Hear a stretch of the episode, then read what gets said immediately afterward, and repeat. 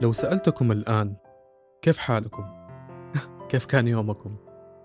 إيش حاسين الآن؟ إيش بتعملوا الآن؟ حتكون عندكم إجابات صحيح؟ كل هذه الإجابات بتصب في حقيقة واحدة إنكم لازلتم على قيد الحياة بغض النظر لحظتكم الحالية جميلة أو سيئة لا زالت الحياة تتدفق بداخلكم طيب لو سألتكم هل تتذكروا أول لحظة شعرتم فيها بالحياة؟ لو رجعتوا للزمن لورا إيش أول ذكرى وأعمق وأقدم صورة تفتكروها في حياتكم؟ لما كان عمركم أربع سنين؟ سنتين؟ ستة شهور؟ ولو طلبت منكم تستعرضوا شريط حياتكم من تلك اللحظة إلى اللحظة الحالية حياتك قبل لا تدخل المدرسة حياتك بعد ما دخلت المدرسة. كل اللحظات الحلوة وروتينك العادي واللحظات السيئة. حياتك بعد ما انهيت دراسة. حياتك بعد ما توظفت. بعد ما تزوجت. حياتك لما جوك أطفال. أو يمكن لساتك ما تزوجت. لو سألت الطفل اللي كنته واللي دحين شايفه قدامك بإنه حياته حتكون كده. إيش حيكون ردة فعله؟ هل حتكون فعلا الحياة اللي كان بيحلم بيها؟ الطفل اللي كان هدفه الحصول على رضعة الحليب وحضن أمه في الليل. اللي كبر وصار كل هدفه الحصول على لعبة ومرجيحة. اللي كبر وصار يبغى يكون كبير عشان ما حد يمنعه من شيء. اللي كبر وصار كل شيء عنده. ولا زال يبحث عن شيء. يمكن مننا اللي توظف وتزوج وجاب أطفال وبيأمن لهم مستقبلهم وفي اللي لسه وفي اللي رسم حياة تانية مختلفة عن هذا النمط.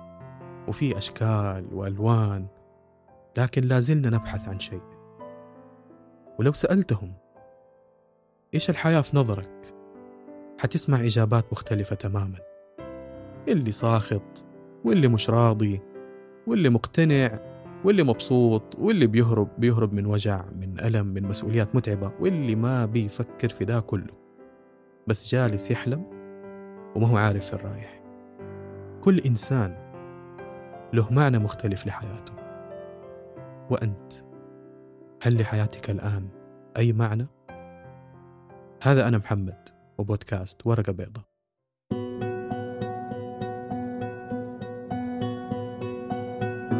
من يوم ما وجد البشر على هذه الحياة وهم يبحثوا عن معنى لها الكثير مننا يتساءل ما هي الحياة؟ ليش أنا موجود هنا؟ ما هو الغرض من وجودي؟ الشمس، القمر، السماء الرحبة، النجوم والحاجات اللي بتلمع فيها وعددها هائل جدا المحيطات العميقة والمخلوقات اللي فيها واللي ما ندري عنها من أول البشري على هذه الأرض إلى يومنا هذا والبحث عن معنى الحياة وعن فهم شمولي لها الدافع أنهم يستكشفوا أعماق المحيطات.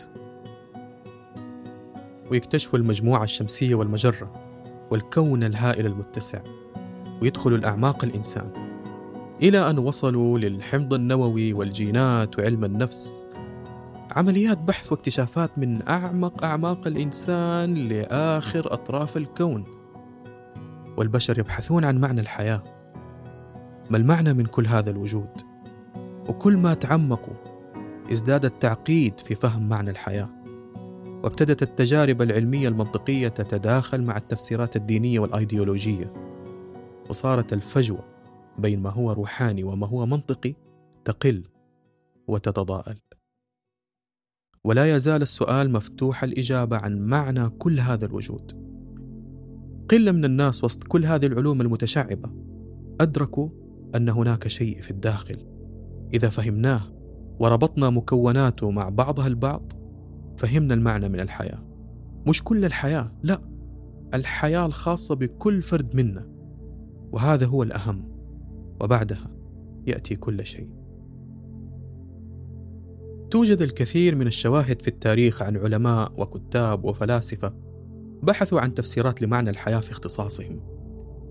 بعض منهم دخل في اكتئاب، بعضهم انتحر. بعضهم انتهى بنتيجة أن الحياة عبث ليس لها أي نظام وأن الحياة سوداوية ولا يوجد لها أي معنى وأن الحياة غير عادلة وخيبة من خيبات الأمل. توجد شواهد أخرى عمن تكلموا في المعنى والتنمية البشرية ولكنهم ما كانوا مقتنعين باللي يقدموه وشواهد وقصص عمن اتخذوا الدين وسيلة والفضيلة قناع ولكنهم جعلوا الحياة كراهية. وقتال وتفرقة. وشواهد أخرى عن زعماء ميزوا عرق عن بقية أعراق البشر وأقاموا الحروب وجعلوا الحياة لا معنى لها ولا قيمة إلا لهم. كعرق متميز ومتفوق. وشواهد أخرى عن أشخاص جعلوا الحياة ساحة منافسة. البقاء فيها للأقوى للي عنده أكبر قدر من الخبرات والشهادات والمال وصار معنى الحياة منصب مرموق ونمط مترف وفاخر وعمل جاد عمل جاد عمل جاد بوم بوم بوم work hard play hard مشغول مشغول مشغول عندي شغل جدول مزدحم عندي اجتماع مع الإدارة العليا مشارك في البحث العلمي الفلاني عضو في الزمان الفلاني عمل جاد عمل جاد عمل جاد. party هات حفلات أصدقاء معينين طبقات معينة عمل جاد سمعة ملمعة وبراقة cool fancy OMG عمل جاد عمل جاد. تصير الحياة دائرة إحباط ما لها بداية ولا نهاية. وتعب. وصحتك تصرخ وتلطش الكفين وتقول لك فوق وتنفس. لجل الله أتنفس ووقف. حالات الاكتئاب زادت. حالات الضغط والتوتر زادت. ترى حتى الماكدونالدز سعره زاد.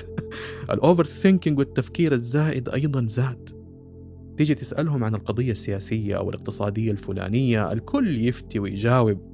تسألهم عن المعلومة الفلانية كل أهل الاختصاص يعطوك إجابات مفصلة ومطولة وتطول النقاشات وتحتدم والكل يفتي. تسألهم إيش اللي تبغوه فعلا في حياتكم. الكل يسكت ويتردد أو يمكن يمنع كبرياءه من عدم الجواب. يلف ويدور ويخلق قضية من لا شيء قضية تربية الأبناء قضية تأمين مستقبل قضية إشباع خوف موجود داخله. هذا ما تريد تلبيته للآخرين. ولكن أنت أنت. ماذا فعلت لحياتك أنت؟ لذلك الكثير يرى الحياة غير عادلة. الكثير يرى الحياة صراع أو شقاء. الكثير يرى الحياة عسيرة الهضم وعسيرة الفهم. الكثير يرى الحياة أبدية لن تنتهي وسيعيش فيها للأبد بالرغم من أنه يعلم في أعماقه أنه لن يبقى فيها للأبد. ما المعنى من كل هذه الحياة. لا توجد إجابة واحدة بل توجد إجابات مختلفة جدا.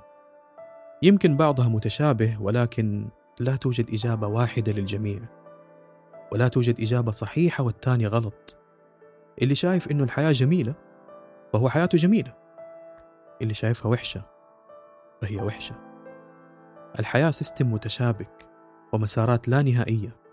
وأحداث تتشكل وتتموج وتتقاطع. تخيل إنك طرت فوق فوق مرة وخرجت من الكون وقعدت تراقب الحياة. مجرات تدور نجوم تتولد ونجوم تموت انفجارات كونية وفي كوكب صغير قد النقطة لونه أزرق يسبح في فراغ كبير. تدقق النظر في هذا الكوكب تلاقي عالم تمشي عالم تشتغل بحار فيها مخلوقات صغيرة تغوص وتعوم عالم ترقص وتضحك هنا وعالم تتضارب وتتحارب هناك. إيش المعنى من ده كله؟ ولا شيء. لا يوجد معنى. كل الموجود واللي قاعد تراقبه من فوق مجرد حركة مجرد حياة والحياة حركة. لو في أحد يقول لي إنه الحياة لا يمكن تفسيرها وإذا حاولنا تفسيرها سنجدها هي الجواب حصدقه من غير تفكير ليش أفكر؟ هي بتتحرك لقدام وعايشها التفكر الوحيد في الحياة مشاهدة جمال صنعها بكل ما فيها والمعنى الوحيد للحياة هو معنى وجودك أنت ماذا تريد من الحياة؟ وماذا تريد هي منك؟ ليس للحياة معنى سوى المعنى الذي تراه فيها لذلك الكثير من الحكماء اتفقوا على أن الحياة التي تراها حولك هي انعكاس داخلك داخلك المسكون بالمشاعر والأفكار. كيفما يكون المعنى الذي ترى به الحياة ستعيشه بكل حذافيره. وستتناغم الحياة لكي تساعدك على تحقيق ذلك المعنى سواء كان معنى جميل أو معنى سيء. الحياة جدا متناغمة معك ومع عالمك الداخلي. وتحسب أنك جرم صغير وفيك انطوى العالم الأكبر. خليني أسألك السؤال بدقة أكبر. ما هو معنى حياتك؟ أترك الحياة بشكل عام وخليني نتكلم عن حياتك. حياتك أنت. تأمل حياتك الآن. في لحظتك الحالية.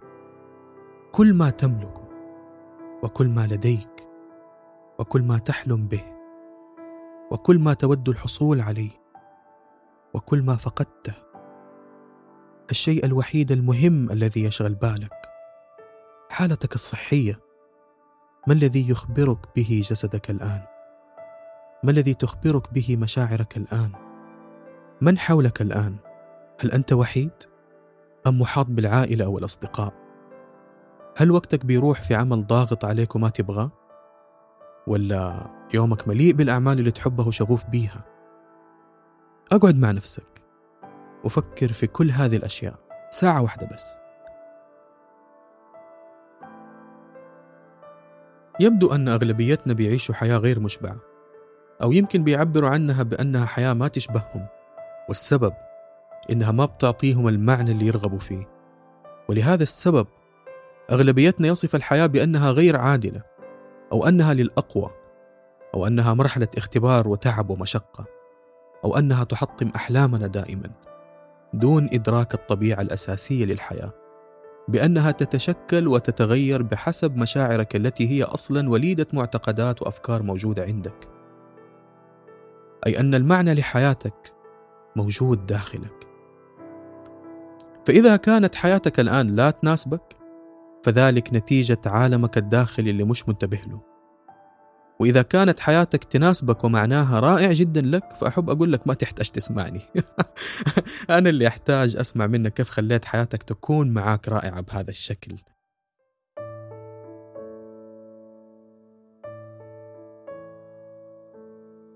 للإنسان احتياجات يقضي حياته في إشباعها وفسرها الدكتور إبراهام ماسلو في نموذج الهرم المشهور.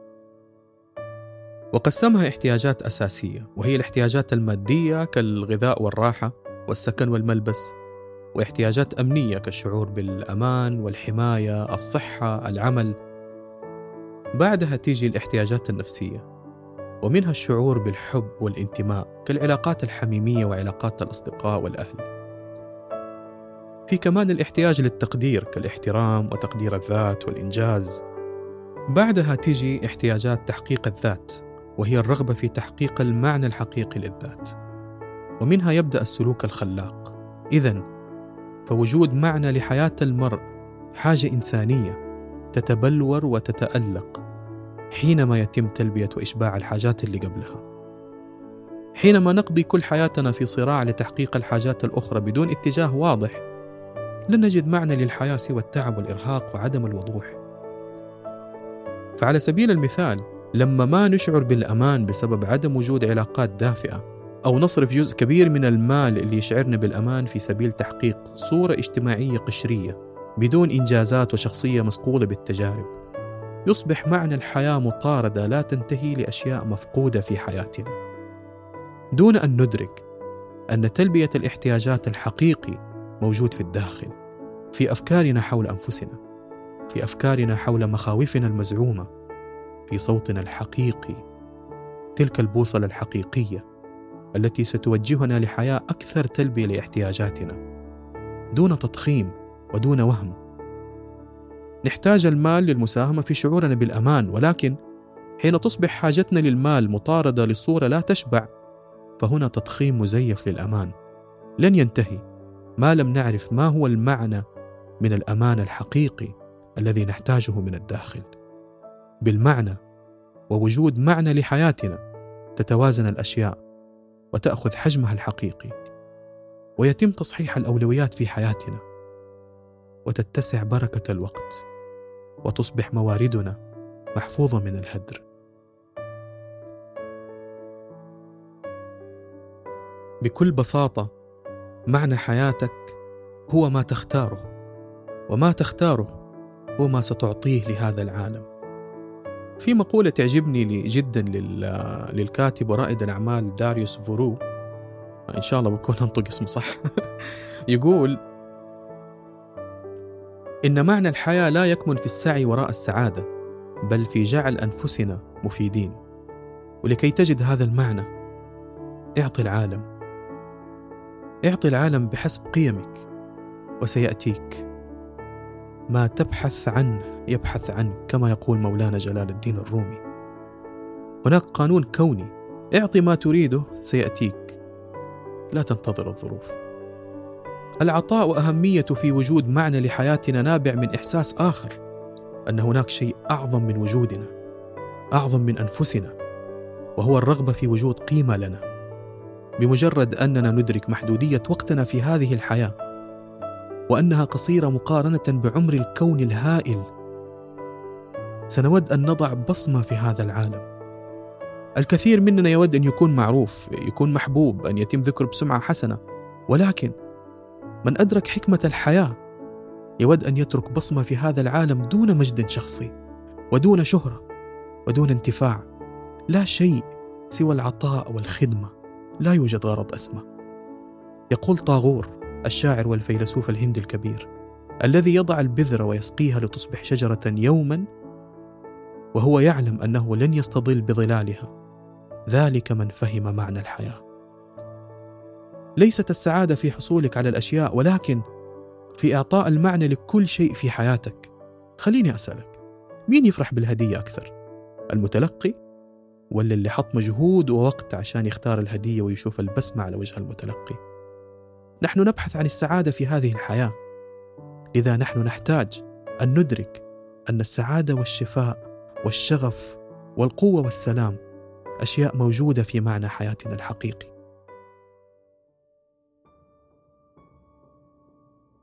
طيب كيف أجد معنى حياتي؟ وجود معنى لحياتنا يمدنا بالاتجاه. لما يكون اتجاهنا غير واضح نتأثر بشكل كبير بالهدر.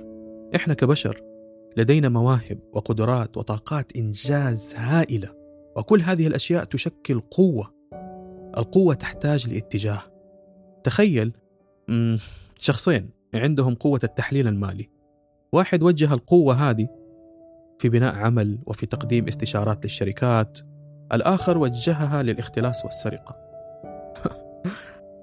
كل مواهبنا وقدراتنا تحتاج لاتجاه عشان لا تهدر في أشياء لا تنتمي لنا. وأشياء قد تضرنا أكثر مما تنفعنا لأن ذلك يؤدي للحيرة وللتشتت والإحباط. لأننا في العمق نشعر بالألم أن مجهوداتنا ذهبت سدى. وجود المعنى يعطينا الاتجاه وحينها نشفى ونكون أكثر قوة وأكثر اقبالا على هذا العالم. فالمعنى الحقيقي موجود بالداخل مثل كنز عميق ينتظر المفتاح. المفتاح هو أنت قيمك قدراتك شغفك أحلامك مشاعرك لحظتك الحالية اعرف نفسك تجد المعنى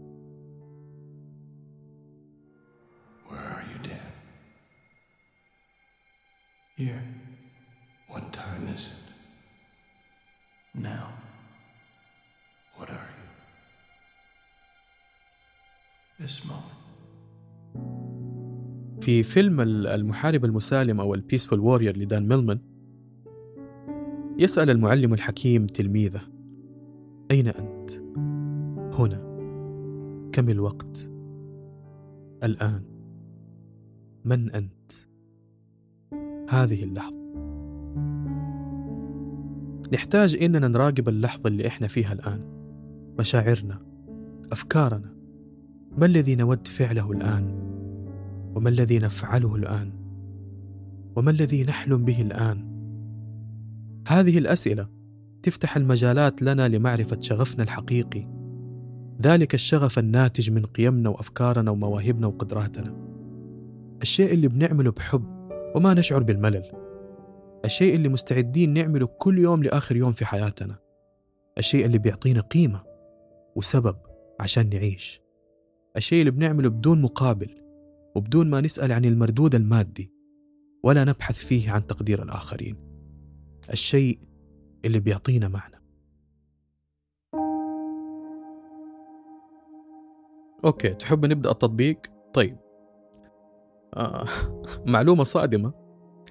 الحياة يسيرة وبسيطة جدا وأسهل مما نتصور. ولكن لأننا نطمح دائما للتغيير والارتقاء فنبدأ نخرج من منطقة الراحة ونتعلم ونجرب ونحاول ألن نوصل ولكن إحساس عدم الراحة وعدم اليقين اللي بنشعر به يجعلنا نستصعب الأمور ونتردد.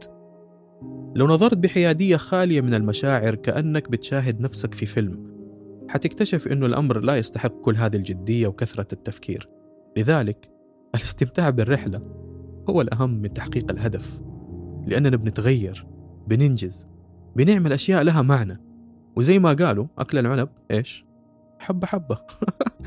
وكما تقول الأم تريزا لا توجد أشياء عظيمة توجد فقط أشياء صغيرة صنعت بحب عظيم. لذلك ابدأ بالإنجاز البسيط. لن تعرف نفسك ما لم تتحرك وتختبر نفسك. رتب بيتك اليوم. راقبه هو مرتب ونظيف. فكر كيف تجعله أحلى. إيش الألوان اللي تحبها؟ روح على المطبخ أطبخ. أوكي شوف شطارتك حط نكهة غريبة جديدة عليك. روح الشغل وأعمل الشيء المعتاد بطريقة مختلفة مو عشان الراتب ولا عشان مديرك ولا عشان الشركة لا لا لا عشانك أنت. طيب تروح البحر كل يوم؟ روح حديقة. جيب موية وأسقي النباتات هناك. أسأل كيف ممكن أضيف بصمتي؟ كيف ممكن أعطي شيء بسيط بأبسط طريقة؟ كيف أخلي لهذا الشيء معنى مناسب لي أنت الآن بهذا السلوك وبهذه الإنجازات تسمح لقطرة المطر إنها تكون بحيرة صافية بداخلك. هذا العطاء وهذا الإنجاز حيكبر ويكبر ويكبر ويتحول لأسئلة عطاء وإنجاز أكبر. ستزداد ثقة روحك بك وستكتشف أشياء أكبر وأجمل وسيستيقظ الشغف الحقيقي الذي تبحث عنه. ولأن الحياة مسارات نهائية ورحلة اكتشافات فنحن نحتاج المعرفة.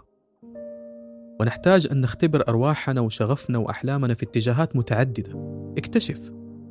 اقرأ عن أشياء جديدة تجذبك. وجرب هذه الأشياء. وشوف قديش هي بتشبهك. وقديش تقدر تعطيها حب وطاقة ووقت وجهد. ما هي القيم التي تحركت بشكل جميل مع هذه الأشياء الجديدة؟ ثق تماما. حتكتشف أشياء وأشياء عن نفسك وقدراتك ومواهبك. واسأل نفسك مع أي تجربة تخوضها بكل صدق ما الذي يجعلني أستمر فيه؟ وكيف من الممكن أن يضيف لحياتي معنى ولا تتوقف عن التجربة؟ فالحياة ستفاجئنا دائما. إدراكنا أن الحياة في تقدم وتغير وتطور مستمر يعلمنا أن الانسجام مع الحياة سيكشف لنا المعنى منها. ما أقول تطوير الذات لأنه كلمة صارت مستهلكة ولكن أقول السير في رحلة النضج والحكمة هو سير نحو الأجمل والأفضل من خلال التجربة والتعلم المستمر واكتساب التجربة. واليابانيين عبروا عن هذا المعنى بالإيكيغاي بالكايزن بالشوكونين ولهم فيها مفاهيم وتطبيقات كثيرة. الاعتزاز والفخر بهذه الرحلة المليئة بالتجربة هو الدافع لنا لكي نعيش. وهذا يكسب الحياة معنى أعمق. ومما يساعدنا على اكتشاف المعنى من حياتنا هو الاستماع لمواردنا الطبيعية. استمع إلى قلبك إلى مشاعرك إلى أفكارك إلى جسدك وصحتك. ماذا يريد جسدي مني؟ اهتمام رياضة راحة. ماذا تريد مشاعري مني؟ تعبير تشافي هدوء عيش في اللحظة. من أنا وسط هذه التركيبة أو الخلطة بين مشاعري وصحتي وجسدي وقلبي وأفكاري في هذه اللحظة. حينما تستمع إلى احتياجاتك وتنصت لنفسك سيمكنك أن تعطي نفسك ما تحتاجه. وهذه الموهبة حتكبر وتتطور لدرجة إنك ستكتشف معنى حياتك من خلال إعطاء العالم. ومن الأشياء اللي حتساعدك في رحلة اكتشاف المعنى التواصل. الإنسان بطبعه كائن اجتماعي. والانتماء إحدى احتياجاته الرئيسية. نحتاج لنظام دعم أو support system متمثل في عائلة وأصدقاء مقربين وفي نفس الوقت نحتاج هذه العلاقات المقربة عشان يكون لنا دور في حياتهم. وجود العلاقات الصحية يجعلنا نشعر بالدعم. دعم متبادل عطاء متبادل اهتمامات متبادلة. حس الانتماء هذا يجعلنا نكتشف بعد أعمق لمعنى الحياة. في ترابطها وتحدياتها ومسؤولياتها وأيضا في حميميتها وسهولتها واستشعار وجود عطاء وقيمة للحياة. بالتالي تكون الحياة ذات معنى. إن الشعور بالحب والدفء يجعل الحياة تستحق العيش وفقا لأطول دراسة عن السعادة والرضا عن الحياة والتي امتدت لأكثر من 75 عام فإن الحياة الجيدة تكمن في جودة علاقاتنا. يقول البروفيسور والدينجر والدينجر أظن اسمه والدينجر والدينجر ولا والدينجر ما, ما أدري. الذي قاد البحث إن قضاء الوقت مع الآخرين يحمينا من كدمات تقلبات الحياة. أيضا كن على وعي بما يجعلك سعيدا. ما الذي يسعدك؟ وهذا طبعا يشمل شغفك والرغبة في التواصل مع الآخرين والقراءة والكتابة والسفر والبقاء في صحة جيدة. هذه الأنشطة التي نستمتع بها. على الرغم من أنها قد لا تمنحك المعنى الوحيد لحياتك إلا أنها لا تزال تحمل إمكانات كبيرة تجعلك تشعر بالرضا والسعادة. أقدر أسميها المعاني الصغيرة وهي بمرور الوقت تساهم في إيجاد المعنى الأكبر لحياتك. ولكن حاليا هذه المعاني الصغيرة بتقدم لك سبب للاستيقاظ كل صباح. أيضا مما يساعدنا على اكتشاف المعنى الرغبة في ترك أثر جميل في العالم. وهذا اللي حتكلم عنه في الحلقة القادمة. ولكن كبداية أسأل نفسك إيش ممكن أعطي لهذا العالم؟ مو شرط كل العالم يعني حتى لو شخص واحد لو عائلتك لو على الأقل نفسك. العطاء في الحقيقة هو عطاء لك. اسأل نفسك إيش ممكن أعطي؟ وكيف ممكن أعطيه؟ هذا السؤال حشرحه أكثر في الحلقة القادمة. كن مؤمن أنك أكبر من وجودك وأنك تنتمي لشيء أكبر ولغرض أعظم. أن يكون هناك معنى للحياة لا يعني مال أكثر ولا ممتلكات فاخرة ولا شهرة ولا مجد شخصي. أو إنك تكون مشهور في السوشيال ميديا بل يعني إنك جزء من شيء أكبر منك. وأنك جزء من روح كونية تؤثر بشكل إيجابي على العالم وتترك إرث للقادمين من بعدنا. تقدر تسميه الإيمان. تقدر تسميه الروحانية أو اليقظة أو أي اسم تحس إنك مرتاح له. هذا الإحساس يشعرك بالثبات أثناء تحركك في هذه الحياة لأنه بيعطيك تصور واضح لوجودك على هذه الحياة ولسبب محدد. ومن الأشياء أيضا الصحة الصحة الصحة. أكلك صحي نمط حياتك صحي عقليتك صحية نفسيتك مرتاحة. أجسادنا لما تكون نشطة وبتاخذ نصيبها من الاهتمام يعني معدل نبضات قلب معتدلة ضغط دم طبيعي عملية أيض أو ميتابوليزم نشط هرمونات متوازنة. وهذا بيقلل كثير من التوتر والقلق والاكتئاب وبالتالي ما في أفكار سوداوية تجعلنا نرى الحياة بشكل متشائم. ثقتنا بنفسنا تزيد. إحساسنا بالقوة والتوازن يشعرنا بالثقة والإيمان بقدراتنا. وأننا منجزين ولنا قيمة وهذا يعطي للحياة معنى أعمق وأجمل. وبنكون حلوين.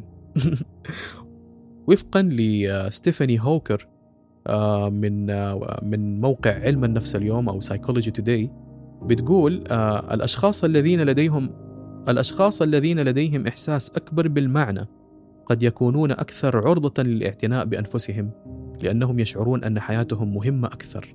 هذا يعني المزيد من التمارين والتأمل واليقظة وتقليل الشرب اللي يشرب يعني أو والتدخين والسلوكيات المحفوفة بالمخاطر التي تعرض صحتك وسلامتك للخطر آه ومما يساعدنا كمان في رحلتنا للبحث عن معنى حياتنا التقبل والسماح بالرحيل حينما نتقبل أنفسنا كما هي بكل عيوبها وهذه رحلة تحتاج الصدق وتحتاج تقبل كل الأحكام التي أصدروها الآخرين عنا في رحلة حياتنا منذ الطفولة. حينما نصل لهذه المرحلة من التقبل، نستطيع تقبل العالم بكل جماله وقبحه. وأن لكل شيء في هذه الحياة وجهين، وجه مشرق ووجه مظلم. وحينها نسمح برحيل الأشياء التي لا تنتمي إلينا ولا تعنينا. وهذا يجعلنا في عملية مستمرة من التطور واستقبال معاني أكثر جمالا في الحياة هذه العملية تساعدنا في إفراغ كأسنا من أحكامنا ومخاوفنا ومعرفتنا السابقة التي تشوبها المشاكل والمعاناة. فنكون قادرين على الاستقبال وعلى التجدد وعدم التمسك بنظرتنا السلبية تجاه الحياة. تلك النظرة السلبية التي ما عادت تخدمنا بالرغم من إنها كانت تريد حمايتنا ولكنها حماية من خوف واهم غير موجود.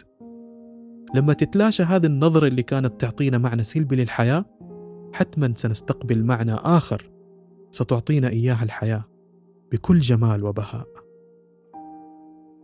والتسامح أيضا له دور كبير جدا في تجلي معنى الحياة.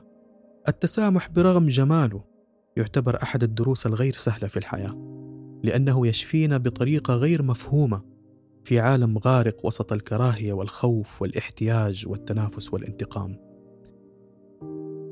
التسامح مرآة تعكس حقيقة تعاملنا مع ذواتنا وصوتنا الداخلي اللي بنتكلم به مع أنفسنا. التسامح يقوم بتعرية الألم الذي يعيش في الداخل الألم اللي بنصحيه كل ما أدركنا إنه حان الوقت للتغيير وللارتقاء والتحرك قدما نحو الأمام.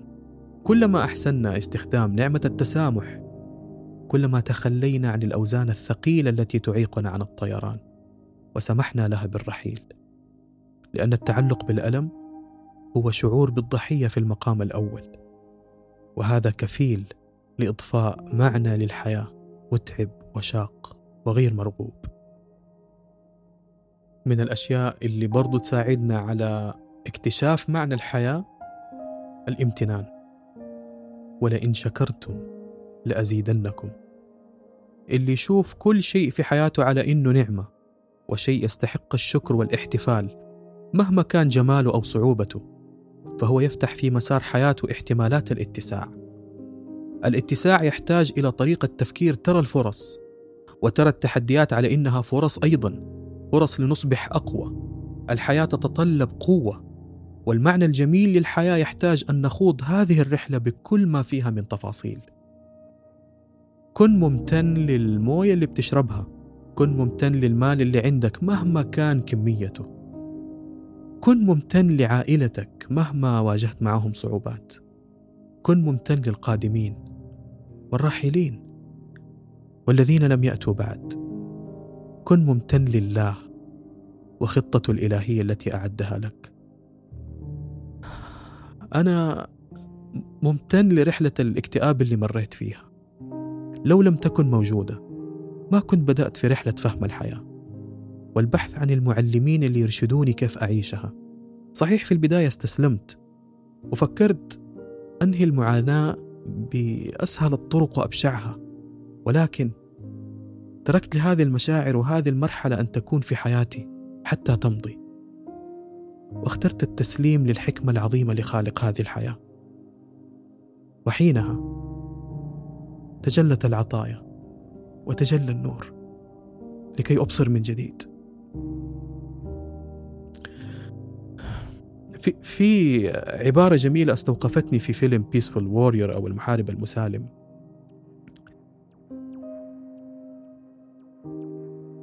لا توجد لحظة عادية. كن ممتن لكل شيء لكي ترحل الأشياء التي لا تعنينا ونستقبل الجديد. والمسؤولية لها دور كبير جدا لاكتشاف معنى حياتنا.